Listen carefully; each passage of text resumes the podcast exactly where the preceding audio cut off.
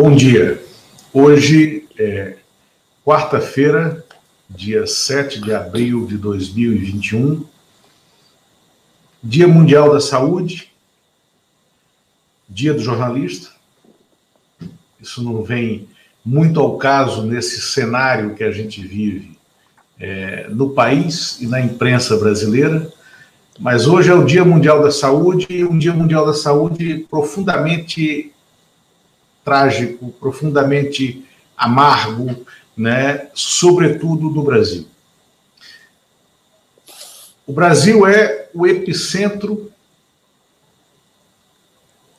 do, da pandemia por coronavírus. O Brasil é hoje o líder na contagem trágica, mais do que trágica, catastrófica, letal do número de mortes né, pessoas infectadas por coronavírus ou em decorrência das infecções por coronavírus. O Brasil é hoje também entre as nações com mínimo de organização, é, com mínimo de sistema é, é, hospitalar estruturado, aquela que tem a maior lista de espera de pessoas para serem atendidas numa UTI, unidade de terapia intensiva. Só em São Paulo já morreram 555 pessoas na contagem de ontem, ao longo dessa pandemia, na lista de espera por UTIs.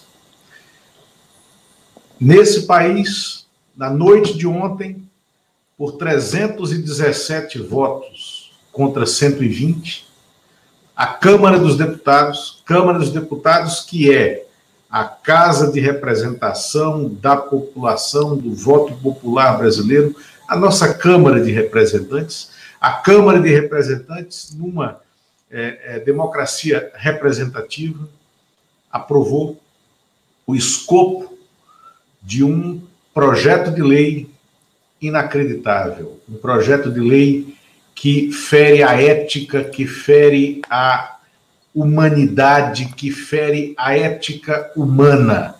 É um projeto de lei que permite que empresas privadas ou associações como sindicatos, associações corporativas, comprem vacinas e vacinem os seus, os seus empregados, os seus colaboradores, os seus associados, independente do Programa Nacional de Imunização e independente das prioridades de imunização no país. É um projeto de conotação única no mundo. Nenhum outro país tem uma possibilidade como essa. É um projeto levado para o parlamento brasileiro pelas mãos de empresários bolsonaristas bolsonaristas, de empresários como Luciano Hang, que, aliás, a fortuna pessoal dele soube-se ontem, no período de um ano, no ano da pandemia, encolheu 900 milhões de dólares, quase um bilhão de dólares ele perdeu, né, porque errou nas suas apostas. É, Luciano Hang e Carlos Wizard Carlos Wizard, que era simplesmente um empresário que estava sentado dentro do Ministério da Saúde, colocado pelo ex-ministro general Eduardo Pazuello para organizar a logística patética né, que não funcionou e que ajudou a que a gente chegasse a essa situação de hoje. Né? O Carlos Wizard e o Luciano Hang foram os próceres do convencimento de parlamentares, como o presidente da Câmara, que foi o principal líder desse projeto nefasto que foi aprovado ontem, o Arthur Lira foi o principal porta-voz, o principal líder desse projeto antiético, anti-humanidade, esse projeto vergonhoso que permite a compra de vacinas por empresas privadas e a aplicação dessas vacinas pelas empresas e por associações privadas, mesmo fora do regramento do Plano Nacional de Imunização. É uma absoluta esculhambação e ausência de espírito público, ausência de raciocínio ético, ausência de valores humanos quando a Câmara dos Deputados aprova um projeto como esse no lugar de um exigir do governo federal que atue como governo central, estruturando de fato o Plano Nacional de Imunização, que fortaleça as estruturas de produção de vacinas que o Brasil já tem no Instituto Butantan, na Fiocruz, é, e outros institutos que poderiam rapidamente produzir essas vacinas como o, o, o Instituto Ageu Magalhães, é, no Recife, Fiocruz, no Recife, o Emílio Gueiro, no Pará, né, e outras instituições e laboratórios privados também, por que não, né, para a produção imediata no Brasil de vacinas. Aprovaram essa, esse regramento, essa possibilidade, que é uma esculhambação ética amoral contra a, a, a ética humana na véspera do Dia Mundial da Saúde e na véspera, como hoje está colocado aí o Butantan fazendo o alerta de que se não houver um esforço concentrado de governos, os insumos para a produção da, da Coronavac demorarão a chegar no país e atrasará a produção tanto da Coronavac quanto da Butanvac um país que também não conseguiu resolver as suas questões legais para a adoção do número ainda maior de vacinas, né, que a gente possa andar né, é, na direção da ampliação né, do ritmo de vacinação, que é isso que vai conter né, a pandemia. Não há saída fora da vacinação e está provado num estudo divulgado hoje né, é, é, a partir do Amazonas, um estudo muito profundo, feito com 67 mil casos no estado do Amazonas e que comprova que a Coronavac né, é, é, é extremamente eficaz na contenção da, da disseminação da variante P1, que é a variante amazônica, que tem um poder de contaminação e disseminação muito maior né, do vírus coronavírus. É inacreditável o que aconteceu ontem na Câmara dos Deputados, com a liderança de Arthur Lira e com a, a, a liderança teórica, né, perversa de empresários como Luciano Hang e é, Carlos Luiza. Eu, mano, o que aconteceu ontem na Câmara? Oi, Lula, bom dia. Bom dia, pessoal. É, olha, acho que importante a gente ver, assim, primeiro é ruim, né? A gente está fazendo um programa aqui num, num, clima muito ruim no país, aí, batendo recordes aí de mortes e por Covid, então a gente fica até meio, meio um pouco aí no, no baixo astral, mas é difícil é difícil ter um, um outro ambiente com, com o que está acontecendo no Brasil hoje. Acho que aí, Lula, vale uma reflexão sobre o papel do Congresso e o perfil do atual Congresso. Qual o papel do Congresso Nacional em tudo que está acontecendo até agora? No primeiro ano da pandemia, o Congresso foi se viu de contraponto em algumas coisas, conseguiu aprovar ali um, um auxílio emergencial que foi importante para as classes classes mais pobres, é, que conseguiu ali manter a economia girando e até manter a, a popularidade do, do, presidente Jair Bolsonaro. É, mas, ao mesmo tempo, o Congresso, desde o ano passado, vem deixando correr solto vem deixando correr solto é, todo tipo de. Só um pouquinho, favor. Desculpa. Vem deixando o Bolsonaro correr solto na sua campanha contra a ciência, na sua campanha contra o que o bom senso é, recomenda para enfrentamento da pandemia. E isso deixou. O ano passado o, o, Bolsonaro correu solto, esse ano continua correndo solto. Então, o Congresso não foi capaz de organizar é, é, politicamente o enfrentamento dessa pandemia. Eu acho que o Congresso fracassa, acho que há um fracasso geral do Estado brasileiro. Parte disso tem um vetor ideológico proposital, evidentemente, do Bolsonaro, mas parte disso também vem do Congresso Nacional. que deveria estar repercutindo a sociedade. E mais, se a sociedade é, está indo, está, ou parte da sociedade está indo no caminho errado, no caminho da negação, os líderes do Congresso, é, os líderes, os políticos, deveriam fazer esse contraponto. Mas aí vem o perfil, que Congresso que nós temos hoje. Esse é um Congresso que foi eleito, de certa forma, à semelhança de Bolsonaro. Boa parte, boa parte do, do, do, do que da, da, da, das bancadas hoje foi eleita naquela onda de Bolsonaro. É um Congresso que não tem um espírito de, de distribuição, não tem um espírito de solidariedade. É um Congresso que foi eleito no confronto, de negação e com forte perfil eh, ideológico. Se nós percebemos a votação ontem, se não me engano, foi em torno de 120 votos contra o projeto. Foi 317 a favor e 120 contra. Né? Eu, mano, só, só, só um dado aqui, eu, mano. O Rodrigo Medeiros, né, que está nos assistindo, pergunta se há algum outro país permitindo a vacinação privada. Eu vou compartilhar aqui, que já está inclusive destacado lá, é, uma frase que é inacreditável, né, do deputado Luiz Miranda. Isso é uma reportagem do próprio site da Câmara dos Deputados. Para o deputado Luiz Miranda, DEM, DF, a vacinação pelo setor privado poderá ser uma inovação do brasileiro, abre aspas. Se não fizerem isso em outras nações, esse parlamento está inovando mais uma vez, votando um processo de aceleração da vacina que vai ser certamente estendido aos demais países que ainda não enxergaram que isso é uma grande saída, avaliou Luiz Miranda. Só para complementar o que o Humano estava falando, Luiz Miranda é um absoluto tonto, um deputado absolutamente tonto, sem um desqualificado né, para o exercício do, da atividade parlamentar.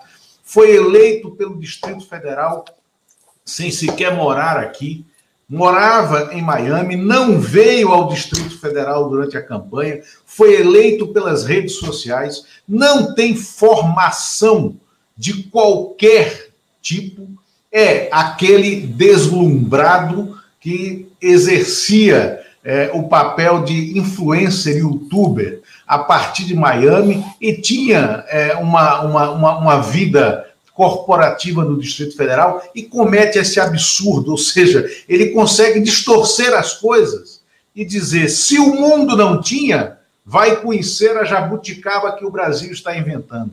O mundo não tem, porque esses idiotas do Congresso brasileiro caíram na armadilha desses empresários, como Carlos Wieser e Luciano Hang e outros que apoiam esse projeto e que jantarão com Bolsonaro hoje em São Paulo. Muitos deles jantarão com Bolsonaro hoje em São Paulo, né? Uma armadilha, até porque os laboratórios não venderão a vacina a corporações privadas a maioria dos laboratórios, incluídos aí é, o Johnson, que faz a vacina da, da Janssen, é, o AstraZeneca, né, a vacina Oxford AstraZeneca, a Pfizer, já anunciaram que só venderão para governos. Então, o que, qual é o segundo ponto né, dessa decisão da Câmara de ontem? é aumentar, é, é, é, fazer um lobby junto à Anvisa para que se aprovem vacinas que não estão totalmente testadas, como a Covaxin da Índia, que é de uma corporação privada que atua em paralelo, né, para que elas vendam diretamente para as empresas. Porque os grandes laboratórios, esses cujas vacinas já estão sendo usadas no mundo todo, e duas delas no Brasil, já anunciaram que não venderão para entidades privadas, só venderão para governos. Então, os empresários levaram o parlamento brasileiro a um falso dilema, a um falso debate, a um debate desfocado, fora de hora. Foi uma armadilha, eu mando. Sim, Lula. Eu só queria fechar um pouquinho aqui o que eu estava falando. Então, assim, eu acho, eu acho que o foi, uma, foi não sei se é exatamente uma armadilha, mas assim, eu, como eu, eu vinha falando, o, isso é um fracasso do Estado brasileiro, e aí eu peguei aqui, aqui até a Constituição, Lula. É, eu acho que se for para a gente ter uma interpretação, não sou jurista, evidentemente, mas queria ter uma interpretação aí do artigo 5 da Constituição, dos direitos e deveres individuais e coletivos. Artigo 5 Todos são iguais perante a lei, sem distinção de qualquer natureza, garantindo-se aos brasileiros e aos estrangeiros residentes no país a inviolabilidade do direito à vida, a liberdade, a igualdade, a segurança e a propriedade, e a propriedade nos seguintes termos. Então, Lula, assim, me parece que de cara o Congresso está criando uma lei que torna alguns brasileiros, para usar a expressão de George Orwell, mais iguais do que os outros.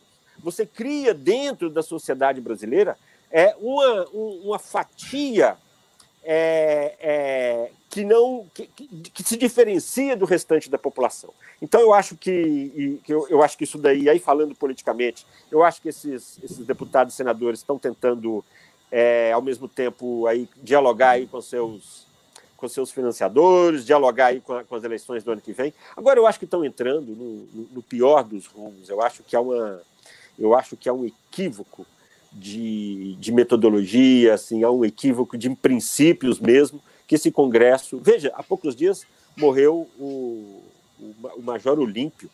Primeiro dia parecia que havia uma consternação em relação a isso. Ninguém nem se lembra mais, ninguém nem se lembra mais que morreu o senador saudável, que estava fora da área da, dos grupos de risco.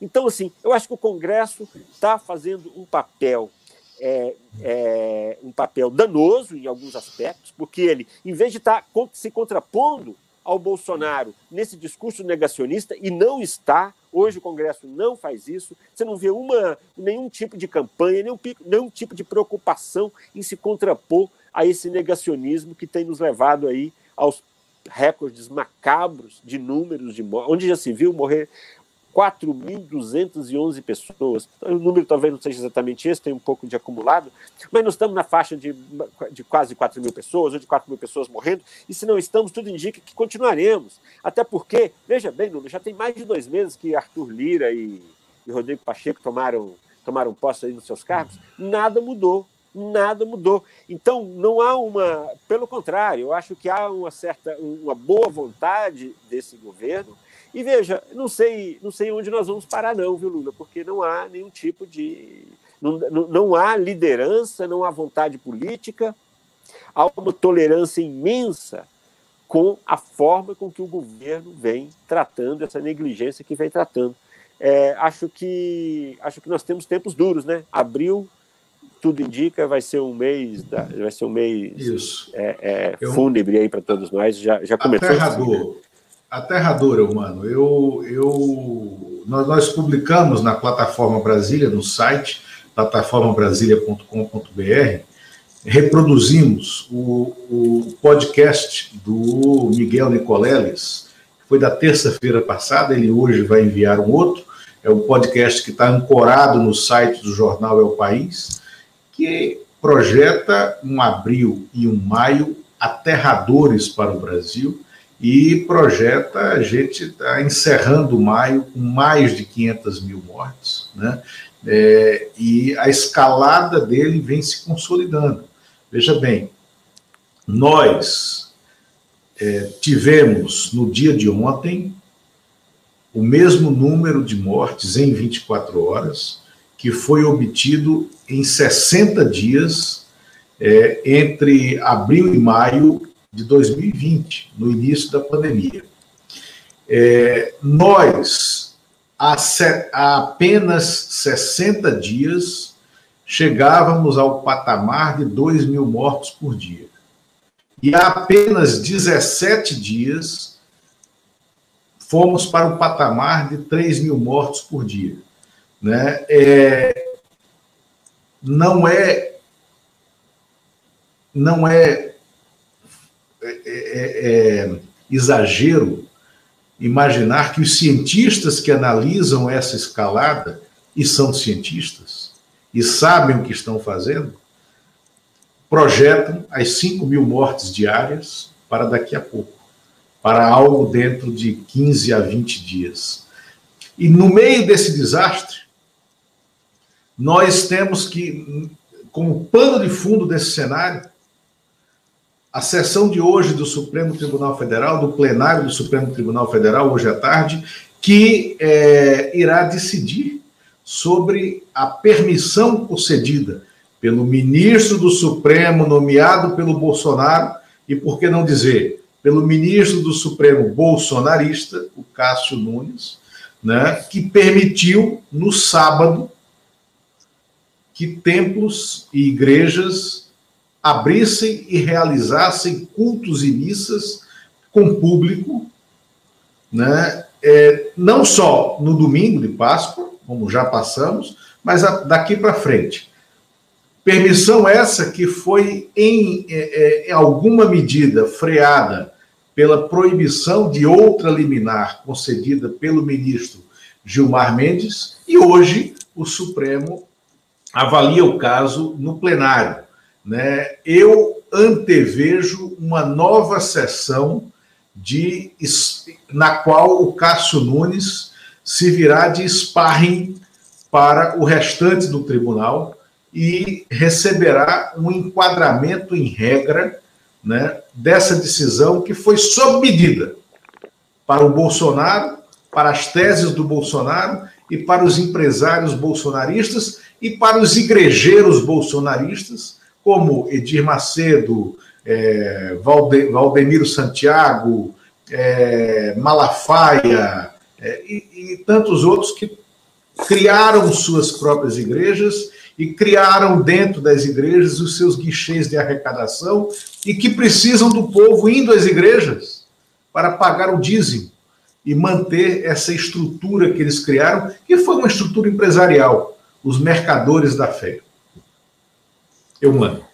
É, esse é uma, esse é um, essa é uma parcela do eleitorado que foi decisiva para a eleição do Bolsonaro. Né? Então, quando você relaciona o voto do ministro Cássio Nunes com a, o bolsonarismo, está fazendo uma relação direta, real, porque é um setor que foi bastante coeso, acho que em torno de 70%, 80% desse setor votou no Bolsonaro nas últimas eleições, e que ainda é parte importante desse percentual aí dos 30% da, da população que apoia Jair Bolsonaro. Então, o, evidentemente, o Cássio, indicado pelo Bolsonaro recentemente para o Supremo, quando ele faz essa. Quando ele, to, ele, quando, ele, quando ele toma essa decisão, e veja que é uma decisão que, o, que no ano passado o Supremo já decidiu que municípios e estados tinham autonomia para tomar as decisões restritivas. Então, ele já vai contrariando uma decisão que, que foi tomada. Então, isso mostra um perfil bastante ousado né, do, do ministro Cássio, que chega uma, carreira aí diferente, uma carreira aí fora do, do, dos grandes centros, era um ministro desconhecido aí do, do, grande público e, e que chega aí pelas mãos do Centrão e que chega também aí agora fica claro fazendo aí dando tomando decisões aí importantes aí para o Bolsonaro para manter fiel aí esse esse público. Aí Lula me preocupa um pouco é assim, acho que essa mistura de religião com política, né, ela é ruim para os dois. Ela é ruim para a política porque ela leva o fanatismo, ela tira a razão, ela tira, ela cria, ela cria intolerância, né? E, mas essa, mas ela tem, ela tem outros efeitos até para os próprios evangélicos, porque à medida que você cria essa, essa, essa, essa diferença, à medida que você cria essa divisão, você também acaba criando é uma intolerância do outro lado. Evidentemente que para os evangélicos também, é, eles também está tá o tempo todo uma, boa, uma parcela da população também que discorda desse tipo de coisa, e não é pequena a parcela da população que discorda é, dessa abertura dos templos, dessas aglomerações. Então, eu acho que isso é ruim para o futuro, inclusive para quem professa aí com, com legitimidade é, a sua fé. Então, esses setores evangélicos também, isso eu falo, no falo da minha cabeça, já andei vendo especialistas sobre isso, o quanto é ruim, né? É, a reforma protestante, a reforma, ela, ela existiu exatamente, é, é, exatamente era, era no sentido de você ter uma separação da igreja e do Estado. E hoje você tem essa mistura da política que nos é muito, muito negativa.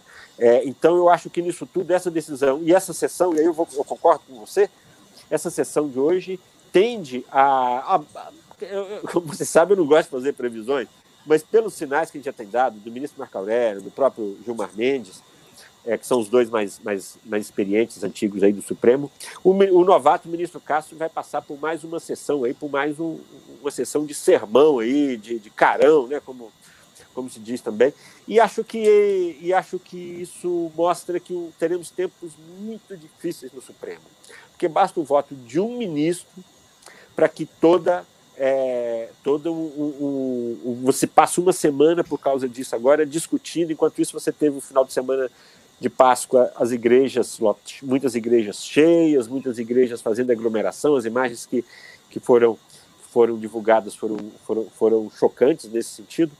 Então, acho que essa é uma sessão importante para ser vista, importante para ser, ser acompanhada, e acho que vai mostrar se o Supremo é, até que ponto também o Supremo vai tentar ajudar a botar um freio aí nesse, nesse negacionismo. Que essa decisão do ministro Castro é uma decisão que vai aí contra absolutamente qualquer, é, qualquer lógica. Se você fica mais próximo, você aumenta a, a possibilidade de contaminar. Então, toda vez que você faz uma aglomeração, você está contaminando mais pessoas. Isso é tão claro, tão evidente. E temos o Supremo Tribunal, por causa da decisão de um juiz novato, que toma uma decisão que agrada a, ao, ao, presidente que acaba de indicá-lo, uma, uma, decisão na contramão do, do, que vinha decidindo até agora o Supremo, é um sinal de que realmente vivemos tempos difíceis, Lula. E, como eu tenho dito aí, não sei quando vamos dar volta por cima nisso, não. Tá difícil. Não, isso. Vivemos tempos difíceis e o humano não é só um esculacho no Cássio Nunes que acontecerá hoje mas também no procurador-geral Augusto Aras, que fez um parecer favorável à decisão do, do, do Cássio Nunes e pedindo a anulação da decisão liminar do Gilmar Mendes. E veja, aqui o Rodrigo Medeiros também perguntou como é que está a CPI da Covid. Aí entra é, um outro aspecto. A CPI da Covid continua parada na mesa do Senado, já né, tangenciando a ilegalidade porque o presidente do Senado não pode segurar por tanto tempo um pedido de CPI que contém, que tem as assinaturas necessárias e ela e tem 30% a mais do que o mínimo de assinaturas necessárias, aonde é multipartidário, né, multipartidária a frente que quer a instalação dessa CPI da Covid. Essa CPI poderia auxiliar né, uma, uma, uma, uma estratégia nacional de, de organização do discurso e das ações no combate e apurar os crimes cometidos para trás pelo Pazuello, né, pelo Bolsonaro né, e por outros ministros né, dessa, dessa cambada. É, mas aí a Procuradoria-Geral da República tem essa postura. E por quê? Porque o Augusto Aras está na rinha né, de, de briga de galo entre ele e o André Mendonça, que era ministro da Justiça e que foi caiu né, para a AGU, para, voltou ao posto de advogado-geral da União, e os dois disputam a indicação de Bolsonaro para o Supremo, na vaga do Marco Aurélio. E o Augusto Aras caso seja indicado, terá que passar duas vezes em um ano por uma sabatina no Senado. Né? A primeira, em maio, no mês que vem, quando ele precisa ser reconduzido ao posto de é, Procurador-Geral da República. Primeiro, saber se vai ser reconduzido ou não. Né? Ele que já rompeu, né, já se tornou um procurador-geral ilegítimo né, ao não ter se submetido à corporação, né, que te, tinha uma lista tríplice votada entre os procuradores, a qual ele não se submeteu, tudo bem. É, não é, não estava dentro da, do ordenamento legal, não era uma obrigação legal a submissão do nome à lista tríplice. Mas desde o Lula, né, e todos os procuradores dos governos Lula e Dilma se submeteram à lista tríplice. Né? A própria Raquel Dodge, que foi nomeada pelo Michel Temer, né, naquele período, naquele intervalo entre é, é, o governo Dilma e o governo Bolsonaro, ela se submeteu. Não foi a primeira, né, mas era a segunda da lista, foi a segunda mais votada. O Lula e a Dilma sempre colocaram os primeiros, os mais votados. O Bolsonaro sequer observou a lista tríplice dos procuradores. Primeiro, Augusto Aras vai manter a sua tradição pessoal de passar por cima né, da corporação. Segundo, o Senado fará uma sabatina de verdade do Augusto Aras ou uma sabatina de mentira, como é o costume? Ah, porque as sabatinas do Senado brasileiro são, são circos, são circos armados que não investigam nada.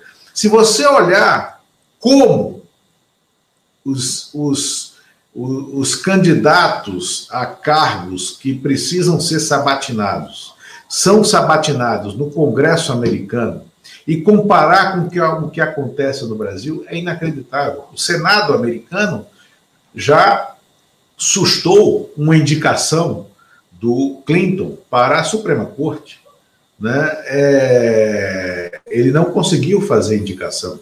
E, e também não chegou ao momento da indicação, né, mas articulou, e aí numa, numa, foi quase que um golpe dado no Obama, né, também numa indicação do Obama, que o Senado articulou para que não fosse feito.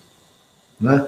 Então, o Senado brasileiro poderia vestir né, a, o seu poder de poder e atuar, mas não o faz, não fará, está acovardado, está, como se diz no Rio Grande do Sul, acoelhado ou acadelado.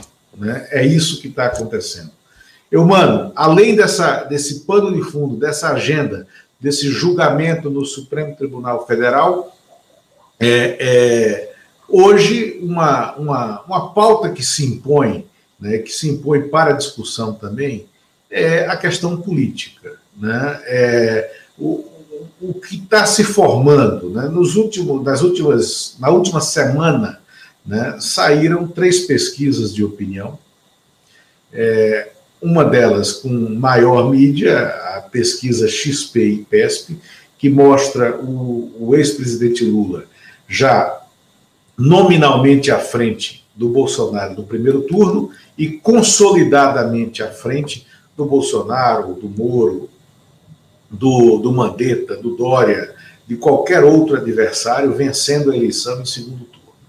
Né? É, o Poder Data da semana passada também já mostrava o Lula nominalmente à frente do Bolsonaro no primeiro turno.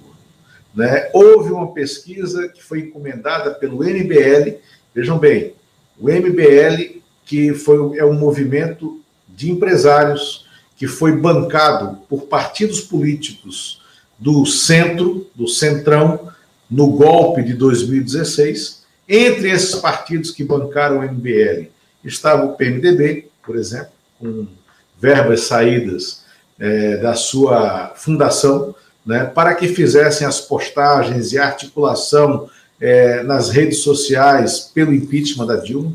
Né, o MBL, que foi fundamental na, na eleição do Bolsonaro, e na formação desse Congresso, com parlamentares de extrema-direita, é, saídos das redes sociais, como Kim Kataguiri, Joyce Hasselman, Bia Kisses, é, é, a, a, Carla Zambelli, o próprio Luiz Miranda, né, do qual já falamos aqui também, entre outros, o MBL quer virar partido. Cooptou os movimentos que se diziam de renovação da política, né, como acredito e, e, e, e um, um, desses outros, é o Livres, né, o Livres, e fez uma pesquisa. Colocou entre os nomes presidenciáveis o comediante Danilo Gentili. Danilo Gentili é, obteve 4% de intenções de votos. Mesmo patamar de Luciano Huck, 4%, João Dória, 4%, Luiz Henrique Mandetta, 4%, João Amoedo, 3%. Nessa pesquisa, Lula também está nominalmente à frente do Bolsonaro no primeiro turno, acho que com 25%, e Bolsonaro com 21%. E Lula vence a todos no segundo turno. É... O Lula está se tornando paulatinamente aquilo que a gente já falou aqui, polo do cenário eleitoral. Né? Ele deslocou o eixo da discussão eleitoral. E ontem o Ciro Gomes, talvez em desespero, né, é, fez um apelo para que o Lula não fosse candidato, para que o Lula repetisse a Cristina Kirchner. É, mas está ficando claro, está se configurando que talvez seja é, a agonia está se dando agora, não do centro à esquerda, mas sim do centro à direita, para a definição do candidato a presidente que irá disputar o segundo turno. Você acha que é, é, essa discussão ainda está muito, muito, é, é muito verde? Você, como você está vendo esse cenário, essa formação é, é, de um bloco, de um núcleo de posição política e qual o papel, qual o, o tamanho, qual o papel, qual o lugar do Ciro nesse bloco e nesse cenário? Olha, Lula, eu acho que a discussão está muito verde, mas eu adoro essa discussão. Então, acho que conversar sobre política e conversar sobre o cenário é, nacional para o ano que vem, eu acho que é inevitável. Acho que nós tivemos a semana passada, nós tivemos nas últimas semanas três movimentos muito importantes relacionados a 2022. Um deles foi a, o retorno do Lula, a elegibilidade do Lula, é, que, como você fala, ele mexeu, ele, ele fortalece o polo que sempre existiu, o, o Fernando Haddad foi muito bem votado na última eleição, é, foi para o segundo turno, então esse polo eu acho que ele sempre existiu. Com Lula, ele se fortaleceu. É, teve também o, a crise militar, é, essa, essa a, a, troca do ministro da Defesa, dos comandantes militares, isso também foi uma discussão que tem reflexo para o ano que vem, porque tem reflexo no, no, desgaste do, do, Bolsonaro e nas opções que ele faz. E teve o manifesto assinado por seis é, é, pretendentes ao Palácio, são, são ditos de centro, mais ou menos isso, se comparar com o Bolsonaro, realmente sim, é um centro-direita, mais seria mais, melhor para definir, é que eles lançaram, eu acho que foi um movimento que veja bem, no momento em que o Lula cresceu, o Bolsonaro é, foi o, o, Bolsonaro precisou mudar as atitudes dele, algumas coisas, passou a correr atrás de algumas coisas que o Lula, que o Lula passou a cobrar, relacionada à vacina, relacionada a contatos com líderes estrangeiros. E, diante disso, é, o, o, esse centro resolveu crescer. No momento, eu acho que o movimento deles é crescer para cima do Bolsonaro. Acho que eles tentam aproveitar. Está mais fácil eles crescerem para cima do Bolsonaro, que está se desgastando agora, do que para cima do Lula, que está fortalecido e não tem muito onde se desgastar mais. O, o, Lula já passou aí por todas, já passou aí por, por, por todo, todas as provas, já se expõe, já se tem tudo do Lula que se sabia, difícil que o Lula hoje tenha algo, a menos que ele comece a, a, a cometer aí grandes eh, deslizes e cometer erros estratégicos, que talvez possa cometer como já cometeu outras vezes. É, o Lula errou bastante algumas coisas, né, em alguns momentos da estratégia política, em 2018, principalmente, quando ele só desistiu de se candidatar há, pouqui, há pouquíssimo tempo do, do, do primeiro turno, quando ele colocou o Haddad, que ninguém conhecia, e tentou fazer do Haddad ali, é, tentou jogar, todo, jogar toda a votação dele para cima do Haddad. Aquilo foi um erro estratégico grave do Lula, um dos mais graves, na minha opinião. Acho que, então, nisso daí, é, esse grupo de centro, o Ciro, é, o Ciro tem uma situação difícil, né, Lula? A gente fala muito do Ciro aqui, é, nós acompanhamos a carreira do Ciro de, há, há, muito tempo, e o Ciro, ele, o Ciro que não era uma pessoa de, de esquerda, nos governos petistas ele se aproxima da esquerda, é, havia nisso um pouco de oportunismo, um pouco disso também, que uma coisa deve se falar em favor do Ciro. O Ciro tem espírito democrático. O Ciro, mesmo quando ele era do PDS, o pai dele era do PDS, no movimento estudantil que ele era contra a esquerda no movimento estudantil, mas o Lula era pela redemocratização, ah, o Lula, o Ciro era pela redemocratização, o Ciro jogava o jogo dentro da democracia. Então acho que tem que se falar isso a favor do Ciro. Acho que o, o problema do Ciro é a, a dificuldade que o Ciro tem para agregar. O Ciro não consegue agregar, o Ciro é difícil, nós sabemos disso, o Ciro é difícil conversar com o Ciro mais de 10 minutos sem que ele comece a te esculhambar, seja qualquer pessoa. É, é, então, acho que, que isso acontece. O Ciro, essa proposta que ele faz agora, não sei se você se recorda, Lula, mas o João Santana, numa entrevista ao Roda Viva, acho que foi no início deste ano, final do ano passado, o João Santana fez essa proposta. Disse que achava que a chapa Ciro-Lula seria imbatível. É, eu acho essa, essa chapa impossível. Acho que o Ciro queimou as pontes dele com a esquerda, porque voltando um pouco. Então o Ciro faz esse. O Ciro que nasce nessa direita democrática, ele vai, faz o um movimento PMDB, PSDB, ele faz um movimento em direção ao centro, vai mais para a esquerda nos governos do PT, vira governante, mesmo tendo concorrido, ele faz esse movimento dentro do governo, até que ele percebe que ele jamais seria apoiado pelo Lula para a presidência da República. Por que, que ele não seria?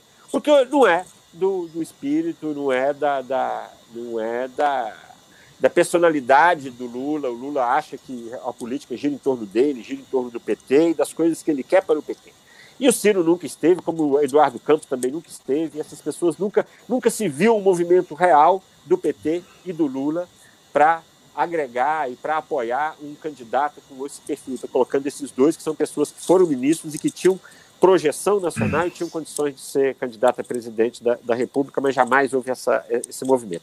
Então, o Lula, o, o Ciro, ele, quando ele percebe que ele não jamais vai ter esse apoio, ele agora tenta esse movimento em direção ao centro, às vezes até um pouco à direita, ele, ele flerta com todo mundo, ele tenta fazer esse movimento, talvez tivesse espaço possível se ele tivesse, ah, se ele despertasse a confiança de que ele conseguiria agregar o seu governo. Mas isso não, não me parece, viu, Lula? Só, só, só, só encerrando aqui, eu acho que, nesse sentido, esse centro, eu acho que ele tem como crescer, sim. Eu acho que ele tem como crescer para cima do Bolsonaro, no desgaste do Bolsonaro. Se houver, de fato, setores empresariais, principalmente, que tirem o seu apoio ao Bolsonaro e queiram apostar, você tem candidatos conservadores. Eu até, é, é, é, eu até faço uma, uma, uma sugestão de chapa conservadora que tiraria votos do Bolsonaro, tiraria votos do, dos militares, Mandetta e Santos Cruz. Eu acho que é uma chapa que pega, é uma chapa ideológica, de direita, que não suporta a esquerda, anticomunista, e que agregaria voto do, do Bolsonaro, para dar uma ideia é, para dar uma ideia de que esse centro ele tem como dialogar. Não, eu acho que o Dória é candidato à reeleição. O Dória não está se. Nenhuma pesquisa jamais colocou o Dória competitivo no cenário nacional. Eu acho que. E ele. Imagina, eu não vi pesquisa, mas eu imagino que o Dória tenha uma boa votação. Embora que eu vi alguma pesquisa, é, eu não me lembro de quem mais, não sei se é uma boa pesquisa, é, dizendo que o Haddad estaria bem para pesquisa para governador. Mas é longe ainda. Dória tem a máquina, acho que o Dória é um em princípio, imagino que ele seja um dos, o favorito, em princípio, a, a, ao governo de São Paulo. Então, esse centro aí, eu acho que o Ciro não tem a cara desse centro. O Ciro não tem a cara desse eleitor anti, é, desse eleitor de direita que, que, que vai tirar voto do Bolsonaro. Eu acho que o Ciro não tem essa, é, é, é esse perfil. Eu acho que esse perfil ele vai ficar um pouquinho mais para a direita. E acho que o Bolsonaro corre sim risco grande de não ir para o segundo turno, mas aí já é previsão demais para mim.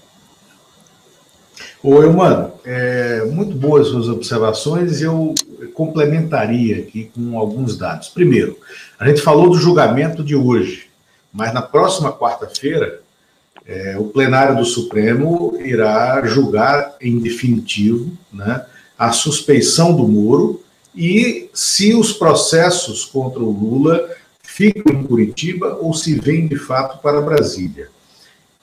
Esse é, e aí seria essa é a pá de cal, tá? Em qualquer é, é, análise é, que exclua o Lula do cenário.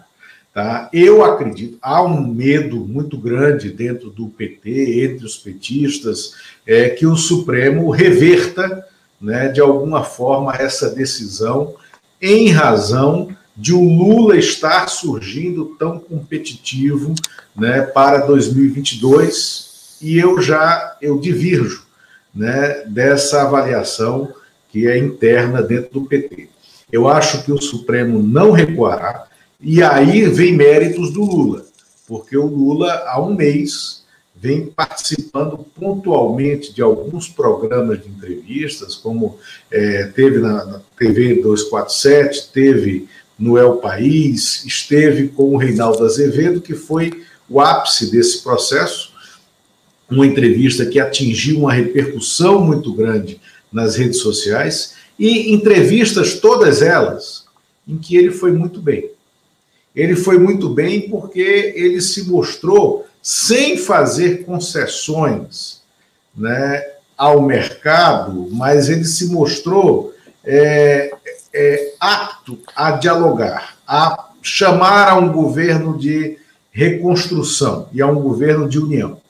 Paralelo a isso, porta-vozes do mercado financeiro ou é, pessoas, formadores de opinião né, desses porta-vozes do mercado, e tanto Marcos Lisboa, que é o, o, o diretor do INSPER, Delfim Neto, ex-ministro da Fazenda, do Planejamento de Governos Militares, né, como Luiz Stuhlberger, eleitor do Bolsonaro e, e, e, e líder de um grupo de investidores de mercado, né, um grupo forte, muito sólido, Armínio Fraga, ex-presidente do Banco Central, investidor, né, é, e uma personalidade de DNA tucano. Todos eles elogiaram o Lula, elogiaram os, o governo do Lula, sobretudo o que eles dizem, né, que foi melhor o primeiro mandato, porque aí teria mantido as âncoras né, é, deixadas pelo Fernando Henrique. Eu até discordo, eu acho que o segundo governo do Lula, o segundo mandato do Lula, foi melhor que o primeiro, justamente porque deu uma, uma conotação social né, e mudou em definitivo a agenda é, do país. Né, eu acho que foi melhor do que, do que o primeiro. Agora, esse, qual é o drama do Ciro? É que quando o Lula estava impedido, o Ciro tentava transitar da esquerda para a direita como o nome que enfrentaria o Bolsonaro, dando à direita liberal democrática brasileira um verniz de esquerda. Lula no cenário muda essa polaridade. E o Ciro não tem como transitar nesse mercado. Aí, aí o Ciro sabe que ele tem todas as resistências justamente do mercado financeiro, justamente dos formadores de opinião do mercado financeiro que não o suportam. É, eu estou escrevendo um, um, texto, um artigo, e vou é, publicar hoje, né, é, à tarde, na plataforma Brasília, no, no, sobre esse processo, né, sobre esse cenário eleitoral, e também no, no 247 e nos Jornalistas pela Democracia, mas lembrando, eu, eu começo abrindo com uma história de 2002, quando o Ciro foi candidato a presidente da República e o Tasso Gereissati, que era o fiador daquela candidatura, é, colocou, trouxe para o Brasil o economista brasileiro José Alexandre Schenkman, que era nada mais, nada menos que o diretor do Departamento de Economia da Universidade de Princeton, nos Estados Unidos, aonde ele chefiava sete prêmios Nobel de Economia. O Ciro distratou, não ouviu, não tinha paciência para escutar o José Alexandre Sheikman, que um dia fez as malas e foi embora. Voltou para os Estados Unidos e disse: não estou aqui pedindo para ser ouvido, né? eu vim colaborar. E esse é o Ciro. É o personagem que adora se ouvir e não ouvir os outros, que adora ouvir a própria voz e que adora, é, pratica aquela estratégia de diminuir o interlocutor. Né? E aí não há nenhuma paciência ou confiabilidade da Faria Lima nele. E por que isso importa? Porque a associação que o Ciro tinha que ter para se tornar viável como candidato era caminhar para a direita, caminhar para o DEM, caminhar para o PP, para o Solidariedade, para esses partidos que ouvem demais até os empresários, os executivos, a Faria Lima, haja visto o que está acontecendo em relação à vacinação. Então, se esses dealers de opinião dizem para os parlamentares, para os donos de partido, para os coronéis de partido, não confio no Ciro, o Ciro não se viabiliza. E essa chapa que você desenhou aí, essa chapa de direita, Santos Cruz Mandetta ou Mandetta Santos Cruz, é um pouco aquilo que o nosso entrevistado de segunda-feira, o coronel da reserva, Marcelo Pimentel Jorge de Souza, desenhou um pouco. Né? E eu concordo plenamente. O espaço que tem para ser navegado é o espaço do centro à direita, porque do centro à esquerda está mais ou menos resolvido, a não ser que o Supremo resolva rasgar tudo que já fez e criar um novo impedimento que eu não acredito ao Lula. Né? Agora, uma chapa de direita, ela pode sim deslocar é, o Bolsonaro do segundo turno, se ele ainda estiver no cargo, coisa que eu não acredito. E nesse cenário, você pode trocar o, o, o Santos Cruz pelo Mourão, ou seja, algo que ganhe algum corpo conservador, extremamente conservador, militarizado, daquilo que o, o coronel Marcelo Pimentel chamava de partido militar, isso sem dúvidas, você está corretíssimo. E aí digo mais, aí eu reconecto isso com a ação do MBL. Meu amigo, se num cenário como esse, com a direita dividida, o Danilo Gentili vira candidato, ele também é capaz de cumprir um papel importantíssimo né, para a esquerda, que é dilapidar em três, quatro pontos percentuais a votação do Bolsonaro, o que seria determinante para passar para o segundo turno e pode inviabilizar o segundo turno do Bolsonaro.